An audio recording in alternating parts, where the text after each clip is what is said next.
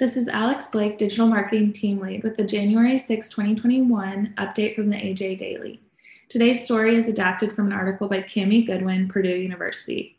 Farmer sentiment pulls back post-election. The Purdue University CME Group Ag Economy Barometer dropped 16 points to a reading of 167 in November, down from its all-time high set just 1 month ago. The decrease in sentiment was led by farmers' more pessimistic view towards the future of the agriculture economy, with the index of future expectations falling 30 points to a reading of 156 in November.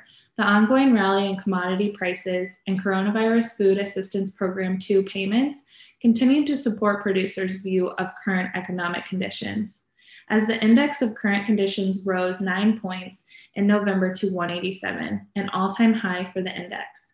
For more information, please visit angusbeefbulletin.com/extra.